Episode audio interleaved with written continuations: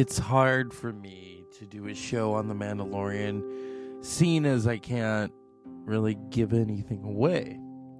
But I will say that I watched it. It was interesting. It it's moving in an interesting direction, and I do mean that in a positive way. Because sometimes I think people, when I say interesting in terms of my tone, like if it's you know, then I'll say, oh, they they were interesting, and see hear the tone and the inflection, but hey. So we are a couple days away. Is it two days from the fifth anniversary of this show that I've been doing? It seems like 200 years. Um, I mean, there's film, there's music.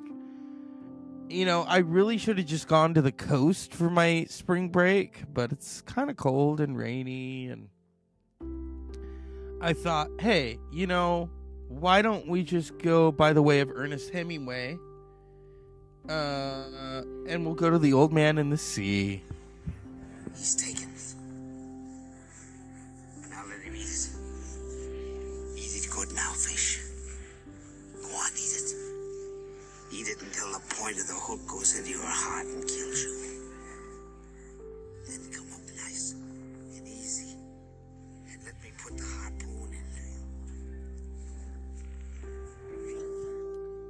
That is Spencer Tracy.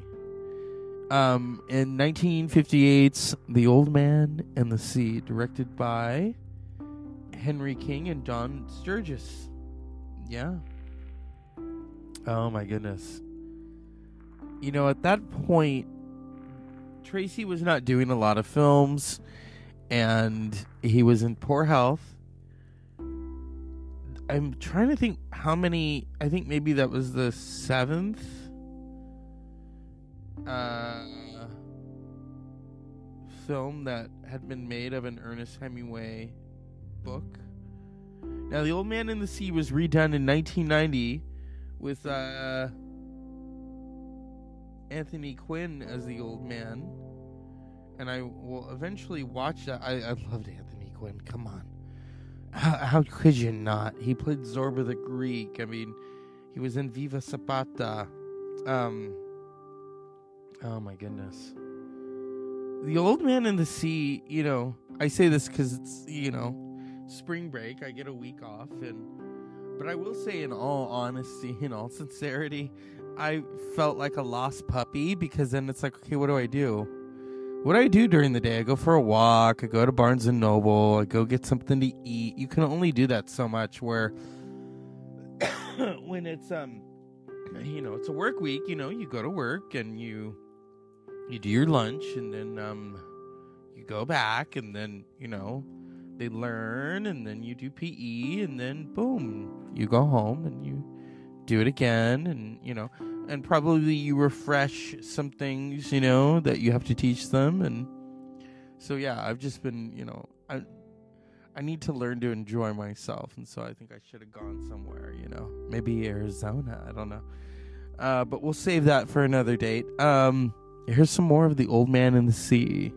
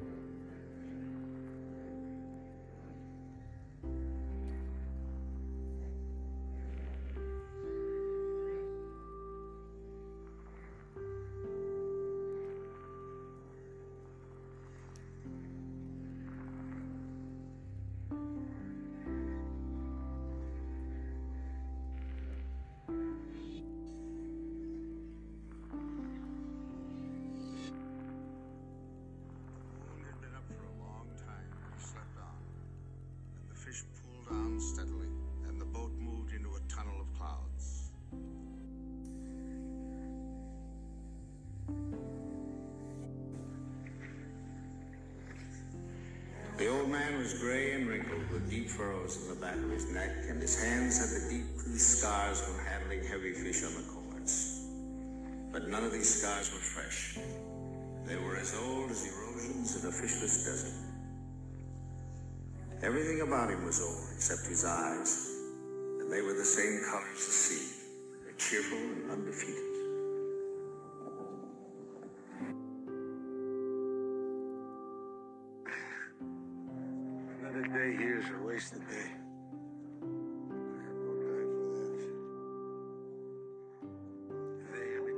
Loud to myself, they'll think I'm Now, that is a clip of Anthony Quinn in the remake of The Old Man in the Sea in 1990. But everyone remembers the Spencer Tracy version. I mean, you know, I mean, shit. It's like vacation, you know? And, um, uh, if I really wanted to go on vacation, I could have just done this.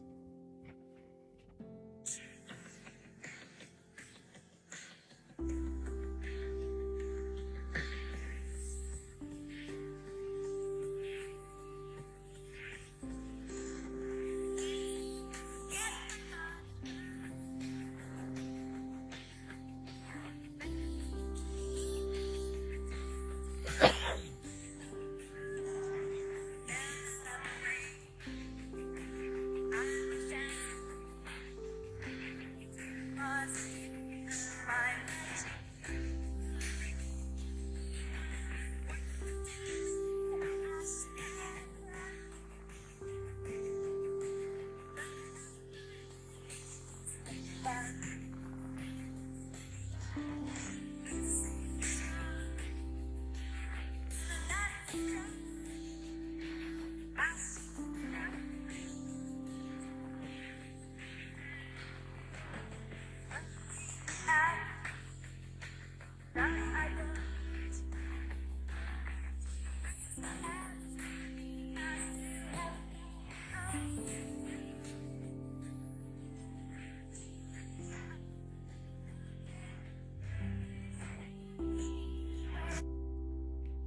And so, if you want to go there, that's the '80s, and that's the Go Go's, and. But yeah, I mean, you know, when it comes to spring break, um, yeah, we could go there, but we didn't go there. I didn't go on vacation. I didn't. Um, but you know, I've slept in, and yeah. I mean, if I really wanted to go on a true vacation, I could go to East of Eden. He's watching us. No, he isn't. Yes, he is too. Let's move over here. Yes, life in its every emotion leaps from the pages of John Steinbeck's best of all his bestsellers. And to bring new vitality to every explosive chapter, to capture for you the stark realism of people who love so deeply, hate so fiercely, live so recklessly. Warner Brothers had to seek out vibrant new personalities, tap new sources of talent, create new stars. James Dean as Cal, the wildest boy you've ever met. Julie Harris as Abra, the most outspoken girl you've ever known. Jo Van Fleet as Kate, the most wicked woman you've ever seen. And all the other memorable figures who form a dramatic cavalcade that moves across California's lustiest era and her most colorful locale. How come you did it? Did what? Shot my father. Because he tried to hold me. He tried to tie me down. Nobody holds me. I'm glad I know I love you. Because now I know I wasn't. I wasn't imagining it all. I was even thinking I was bad. I love you even though I'm afraid of you. Maybe someday I won't be. Your son, Aaron. He's everything that's good. Say hello to your mother, Aaron. Say hello to your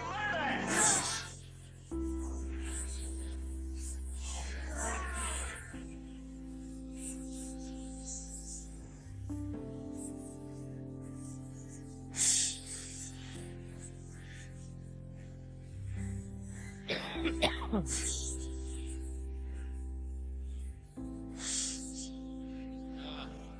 East of Eden, which took place in Monterey and Salinas, but due to how Monterey was changing, you know, you couldn't go back and film, so they had to go film in Mendocino, in Fort Bragg, Mendocino County.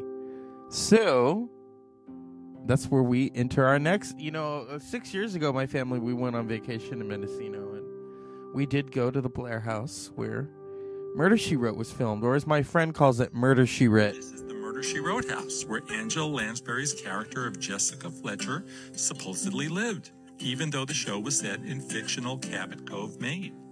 Only the exterior was shown on the show, but that has not stopped fans, even all these years later, from stopping by and getting their Instagram fix. I love it. It's looks exactly like it should. I think her she would be proud of her garden. I've had some very interesting guests here that um, have come a long way just to come here, even young people. So yeah, it's uh, it's something that's just still very popular. Yes, they always ask if she had stayed here. So I have to tell them no, she never actually stayed here. And her house in the in the program, the interior is much different, much grander than the Blair house. So people sometimes expect to see a grand staircase and a great big living room and all that. But no, this is just an old Victorian with a lot of small rooms with high ceilings. Murder She Wrote, as you know, left the airwaves years ago, but it's not just the Blair House that keeps its memory alive in Mendocino. The nearby Hill House has a very visible sign on its property dating back to that time, letting people know about the connection. The Blair House recently reopened after a lengthy remodel. To book a room, check out their website at blairhouse.com. Yep. And you know, since I didn't take a vacation this year, I figured we would just take one on the podcast. And um, I've been, I've, I've been to that area where they filmed uh, Murder She Wrote. There was even a chocolate store. I remember when we were little, and they had a picture of her, an autographed picture. Here is the late Angela Lansbury talking about Murder She Wrote herself. Forgive me. I was so busy typing. You see, this is the moment. This is the moment where the Lebanese cook is going to make it look as if Alicia committed suicide in the pantry. Oh, I am so silly. You don't know what I'm talking about, do you? This is my latest book. My um, sixth, I think. My name, I think you know, J.B. Fletcher.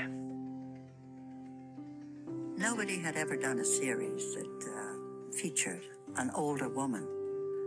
We had a show where we broke all the rules.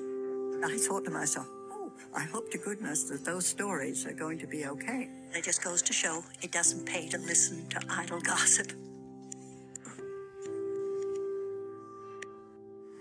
CBS was getting, getting beaten badly on Sunday nights. And in desperation, they ran an Agatha Christie movie. And I think it was Murder on the Orient Express, I'm not sure. And lo and behold, it beat NBC and ABC. So uh, they initially thought it might have been a fluke. And a few weeks later, they purchased another Agatha Christie type movie and ran it. Same thing happened. Harvey Shephard, who was the senior vice president of programming at CBS, wanted to do a mystery with a woman. And Dick Levinson and I were very surprised because usually there hadn't been any big hits with a woman protagonist carrying the series. Usually the woman was bailed out by all the male associates that she had. And we figured if we're going to do a mystery show with a woman, uh, it's not going to be like that. Peter Fischer wrote the script from a story that Dick and I and Peter concocted. But now we had to come up with somebody who would satisfy CBS. Mrs. Fletcher, what an unexpected pleasure. I have spent many happy hours between the covers of your books. I first heard about Murder She Wrote, actually. Sitting in my apartment in New York City, I decided that I wanted to come to the coast and do television. We had been big fans of Angela Lansbury through the years. We were big Broadway nuts. But we figured Harvey probably has never heard of her. She'd done some television, not a lot. So it was great trepidation. Dick, Peter, and I pitched him, and he flipped out. It seemed that Harvey loved Angela Lansbury. Next, we had a meeting. We had to sell Angela, obviously. And the Black Tower in the president of television's office on a Friday afternoon I'll never forget. Angela came, her usual self, charming, very decent woman. We pitched her. I met with the writers, Levinson and Link, and uh, the writer, Peter Fischer, for a one hour mystery series uh, involving a lady detective. She wasn't your normal kind of Miss Marple. She had a lot of qualities about her that I found very attractive. So she's no, I'll read your script because I like uh, this concept of a woman detective and she's strong willed and she's her own person. I have certainly been very patient under the circumstances, but I know my rights and I insist on phoning my attorney. It just seemed to be a wonderful meeting of the minds. And then she told us something and our collective hearts sank. She said that weekend she was going to read a new sitcom from Norman Lear. And I will tell you Monday morning which one I choose. It'll be one or the other. We figured, oh, we're dead.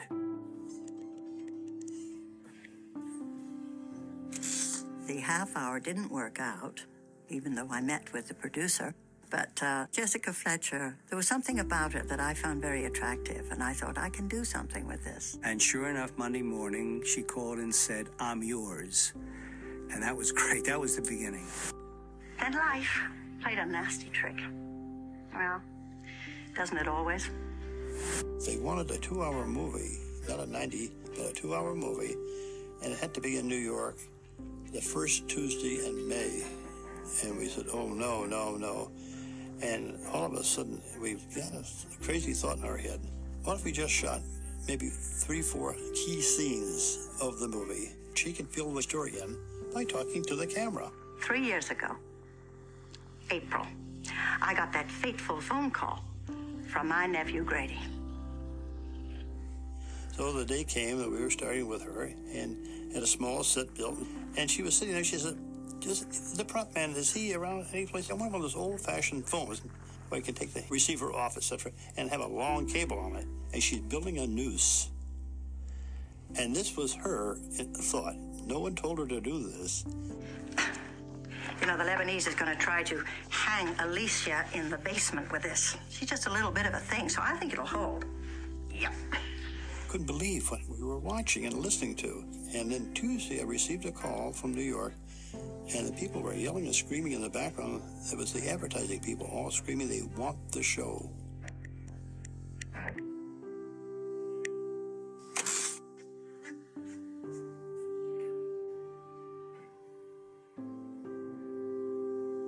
Jessica Fletcher, the character, was uh, a widow, no children. She had uh, created a second life for herself in Cabot Cove, uh, written a mystery book that had suddenly become successful. She had some foibles. Yeah, I hope she had a lot of charming things, little things that she did that, that uh, you, you, you liked about her, you know? She rode a bicycle and she planted flowers. She never drove a car. You know that. Do you know why she didn't drive a car? Because Peter Fischer decided that if she could drive a car, she would never have the opportunity to ask somebody to give her a lift. And that's how she made contact with people. In the first place, it's, it's on the page. But then, of course, as an actress, it's what you do with what is on the page. In the original concept, Jessica Fletcher was probably a little bit more eccentric and had general characteristics of an older woman. I wanted to eradicate that aspect of her and make her more kind of ready for the world. I think the character of uh, Jessica Fletcher became who she was because of Angela's input. I wanted every woman to find something about Jessica that they could could say, well, yes, I would I would think that or I would react that way. I wanted to make her every woman. And so I wanted to also play this because you know last October we lost Angela Lansbury. She was in her 90s. I believe she was 96. She was fortunately in the Oscar in memoriam. Paul Sorvino and a few others were not. Just throwing that out there. Um, and so, yeah, that's the vacation that we've all taken. But, you know, there was something mentioned, and I've always wanted to tra- take that train, the very famous train.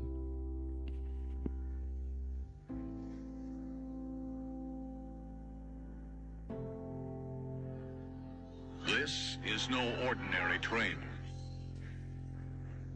This is the legendary Orient Express, witness to many strange adventures and foreign intrigues. From Istanbul to Calais. This is no ordinary passenger. Monsieur Poirot is a detective. This is the world's most celebrated crime fighter. I take a professional interest in crime. Agatha Christie's brilliant Belgian detective. Uh, Belgians? I always thought you were French. Albert Finney is Detective Hercule Poirot. This is no ordinary mystery. Dare touch nothing. This is Agatha Christie's most perfect crime. Murder on the Orient Express. Starring the greatest cast of suspicious characters ever involved in murder. The murderer is with us now. You can identify the murderer? Lauren Bacall. I mean nothing of the kind. I mean there was a man in my compartment last night. Monsieur. Martin Balsam. She did it. Don't scald, not kill. Ingrid Bergman. Jacqueline Bisset. He makes it sound like a poison. Jean-Pierre Cassel. Monsieur Hercule Poirot? Sean Connery. How did you know? Beddoes. John Gielgud. Mr. Beddoes. He did it. The butler did it. Wendy Hiller. You never smile, Madame Defenses. My doctor has advised against it. Anthony Perkins. Seems like I'm kind of incriminating myself. Vanessa Redgrave. Not now. Not now. When it's all over, when it's behind us. Rachel Roberts. I Richard Widmark. show you this. Michael York. He did it. The Who's Who in the Who Done It. Ladies and gentlemen, we now come to my own reconstruction of the night of the murder. Murder on the Orient Express.